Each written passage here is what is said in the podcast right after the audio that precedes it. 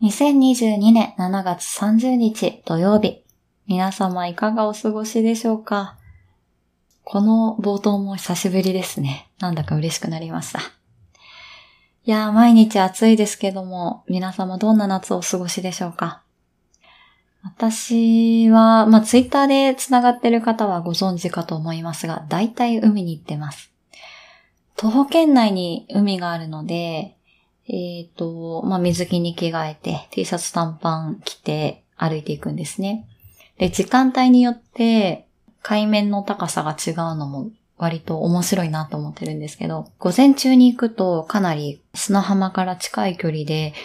海面の高さが、うん、首のあたりとか胸の位置になるんですけど、うん、夕方行くと、まあ、かなり、かなり歩かないと、海面の高さが腰の位置ぐらいまで行かなくて、一応私が行くこの海は、一応この田舎では、あの、遊泳区画に整備されているので、ここまで泳いで大丈夫だよって網が張られてるんですね。ただ夕方行くと、もう割とそこの網のあたりまで行っても、全然全然海面の高さが腰まで行かないので、なんだろうな、なんか泳ぎに行くっていうよりも歩きに行くというか、水浴びしに行ってるような感覚です。ただ夕方行くと本当に夕日が綺麗で、いやそれはそれで楽しいんですよね。朝は、今日は7時半ぐらいに行ったんですけど、もうかなり日差しも強くなってました。日中の2時台とか、えー、1時台とかは、まあちょっと日差しの強さゆえに行けてはないですが、それはそれで気持ちよさそうですね。いやー、私もこんなに30代に入って海に入っていると思いませんでした。この田舎に来て5年目になりますけど、来てすぐはそんなに入ってなかったんですね。去年ぐらいから入り出した気がするな。あの、えー、最近コーチング仲間の方と話す機会があったんですけど、雰囲気が違うらしいんです。で、よく聞いていくと、うん、心と頭が繋がってる感覚があるねって言われるんですね。うん、なるほどって思いました。うん、まあ思い返せば、以前の私は、まあどちらかというとこう、何々しなければならないとか、こう言った方がいいのかなとか、まあそんなことよく考えてましたけど、まあ特にこの数年、今年、去年、まあこのあたり、えー、この一年弱ぐらいはかなり、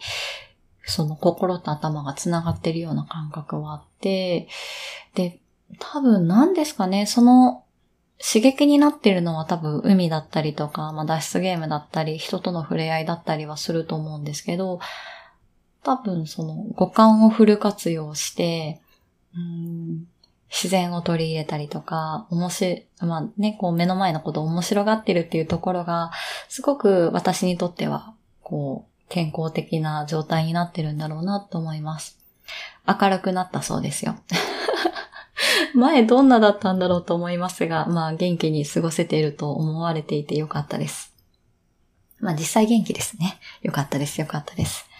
えさてさて、ちょっと冒頭長くなりましたが、えー、今日はですね、えー、みんな大好きガリレオ先生のお話をしようかなと思っております。えー、ドラマを見たことがある方、小説、東野圭吾さん好きな方、そして、あ、そうですね、福山雅治さん好きな方、いろんな方に聞いていただけたらなと思いますので、えー、ぜひ本編もお付き合いいただけたらと思います。それでは今日も始めていきます。本と学びと私の時間。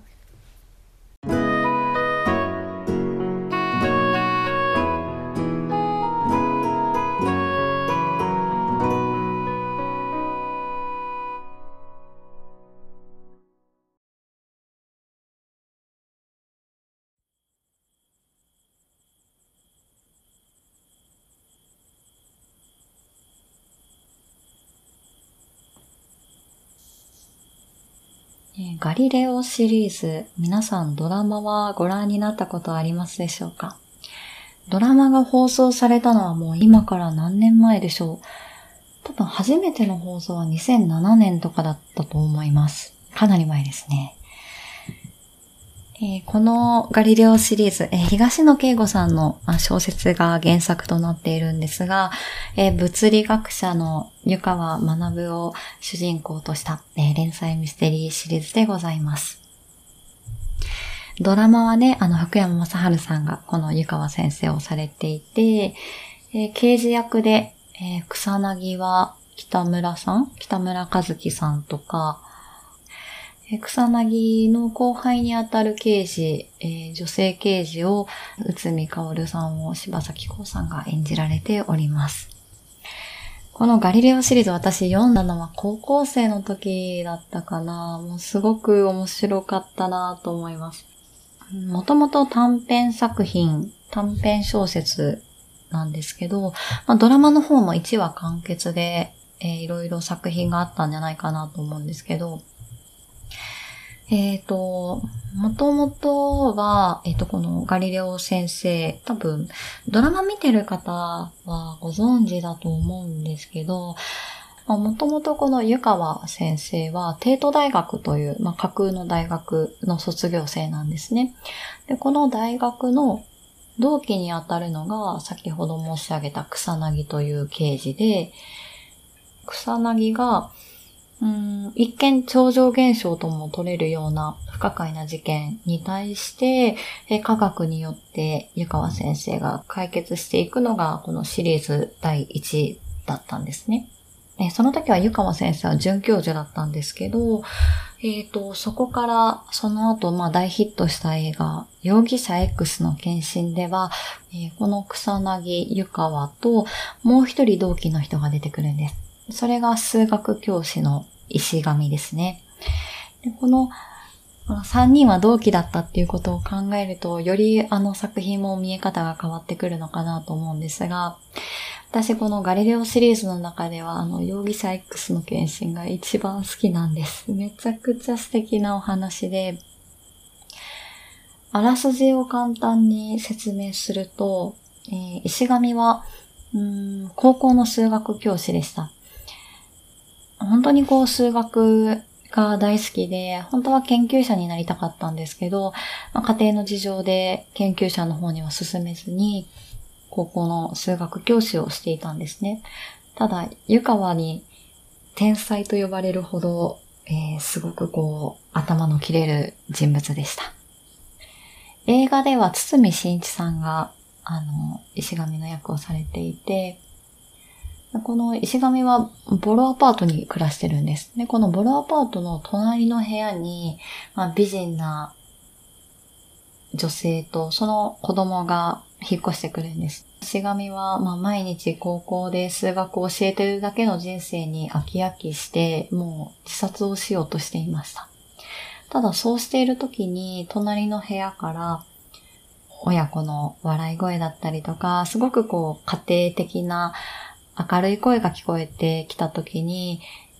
自分の人生が彩られていくんですね。もっと生きてみたいと思うようになるんです。で、そう思えたことにすごく彼は感謝をしていて、えー、ある時、その親子が住む部屋の方で事件が起きます。元旦那が訪ねてきてしまって、えー、騒動になってしまって、女性が旦那さんの命を奪ってしまうんですね。本当に、えー、そうなってしまった時に、もう親子たちは本当に呆然としていたところ、えー、石神がやってきます。で、なんとか彼は、うん、彼女たちの役に立ちたいといろんなことを考え、えー、その事件をうやむやにしていくんですね。その事件の依頼を受けるのは、今度は湯川の方に、えー、警察は依頼をしていきます。証拠が見つからない、犯人がわからないということで湯川を訪ねていくんですけど、まあ、そこで湯川はこういろんな謎を解いていきながら、うんこれは本当は解き明かさない方がいいのかなとか、うん、誰も幸せにならないとか、こういろんなことを考えるわけです。ただそこでこう、うん石神との友情が見えたりとか、なんでしょう、すごく寡黙な性格をしているので、なんでしょうか。もう数学と物理にしか興味がない二人なので、本当に人に対してそんなに興味がないんですよね。それが見てと取れるのも面白いんですが、ただ、こういろんな場面で言葉にしない気持ちの部分を表現していて、親子に対する、うん、愛情だったりとか、湯川と石神の友情だったりとか、えー、石神が数学に対する気持ちとか、もうそういったところが本当にあの映画には集約されていて、こう見ていて切なくもなりながら、すごく見応えがあったなと思います。で、今回なぜガリレオシリーズを紹介しているかと言いますと、実はこの9月に、えー、新しい映画が放映されます、えー、これがですね、沈黙のパレードというものです。もうすでに小説はいつでしたかね？もうかなり前に出版されていて、2018年に単行本が出ておりました。めちゃくちゃ面白かったです。で今回この沈黙のパレードをあの9月に放映されるということで、ガリレオシリーズがあの動画配信サイトで無料で公開されていたりとか、テレビドラマも再放送されていたりするので、まあぜひぜひご覧いただけたらなと思うんですが、今回の沈黙のパレードは、まあなかなかシリーズの中でも面白いなと呼んでおりました。えー、映画では第3弾に当たりますね。第2弾は真夏の方程式なので、今回は第3弾でございます。えー、今回この湯川先生、実は教授になっておられます。もともと、まあ、准教授だったんですけど、確かあの時は小説の中では34歳と書かれていたんですけど、まあ、その後の小説で確か40歳前後とあの書かれていたので、えー、今回の小説の中でも教授にえ、なっていると書かれていて、えー、そこには、こう、湯川先生、その肩書きが変わっているだけではなくて、湯川先生が、うん人に対してどんな風に接しているかとか、すごくこう、ガリレオシリーズのファンは感じているかもしれないんですが、だんだんこう、回を追うごとに、すごく人間らしさが出てきているのが、まあ、私はすごく面白いポイントだなと思っております。まあ、きっとそれはこう、湯川先生とあのバディを組んでいた内海さんの存在も大きいんだろうなと思いますし、まあ、今までの事件に関わっている人たちの、あの、おかげでって言ったらいいのかわからないですが、まあ、それによって湯川先生が本当に人間らしいというか、描写が全然違うような気がしていて、いやー、本当にファンとしては面白いです。今回の主題歌もあの、コープラスがされるということで、もうシリーズのファンにとってはあの、待望の作品になるんじゃないかなと思います。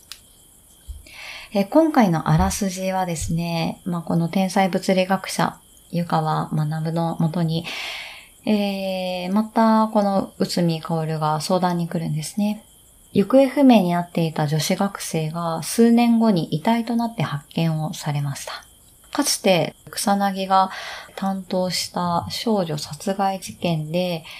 完全黙秘を貫いて無罪となった男。まあ、その男がですね、女子学生が住んでいた町に戻ってきたんですね。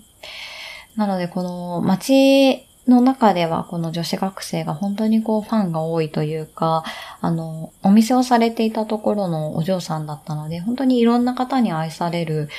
女の子だったんですね。で、その子を殺した犯人ということで、まあ、かなりこう、街の中では、こう、像というか、うーん、なんだろう、こう、黒い空気というか、まあ、そんなものが覆っているんです。街で行われた夏祭り当日、ある事件が起きます。無罪となった男が殺されてしまうんですね。容疑者と当たる人物たちは全員アリバイがあります。そして全員同じように沈黙していきます。誰が犯人なのか、そしてこの真実をどうやって解き明かしていくのかというのが今回の映画となっております。え特報もすでにぜひぜひあのリンクを貼っているのでご覧いただけたらなと思います。本当に今回登場人物が多くて、え、情報整理するのに私はちょっと小説を読みながら手こずっておりましたが、あの映像になるともっともっと面白いんじゃないかなと思います。こうご期待ですね。ぜひ、え、9月ですかね、また見た時には感想をシェアしたいなと思ってますので、えー、ぜひその時も聞いていただけたらなと思います。えー、今回の作品、実に面白いです。ぜひご覧いただけたらと思います。えー、それでは番組は後半へ続いていきます。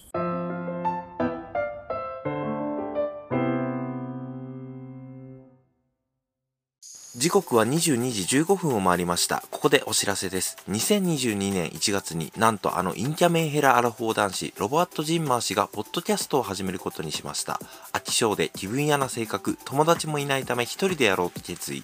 暇すぎて寝ることにも飽きた方がいましたら、ぜひ、お日様ぽかぽかラジオと検索フォローをお願いします。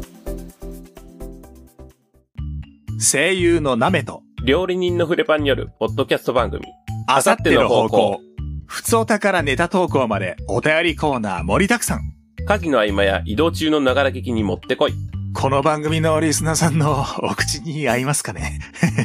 YouTube および、ポッドキャストで配信中。なめ、フレパ、あさっての方向。皆さんこんばんは。週末の全裸ディナーのガイエです。都会に暮らす普通のリーマンが、ポッドキャスト番組を始めました。おかしな間取りで、ベランダから聞こえる工事の音と、ペットのイノウと共に配信をお届けしています。お耳に合いましたら、ぜひお聞きください。それでは。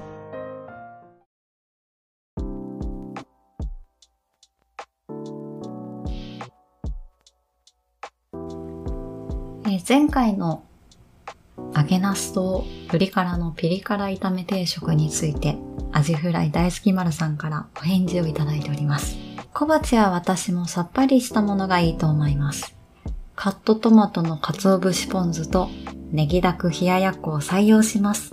すごくいいですね。ああ、あの定食屋でそんな献立で提供してくれないだろうかと切に願います。ご回答いただきありがとうございました。またメールします。アジフライ大好き丸さん、ありがとうございます。いやー、採用ありがとうございます。このカットトマトの、あの、ポン酢をかけるものも、冷ややっこも、まあ本当に簡単にできるものなので、ぜひぜひご自宅でもしていただけたらなと思いますし、私、あの、めんつゆかけたりするのも好きなので、まあ、いろんな食べ方があるのかなと思います。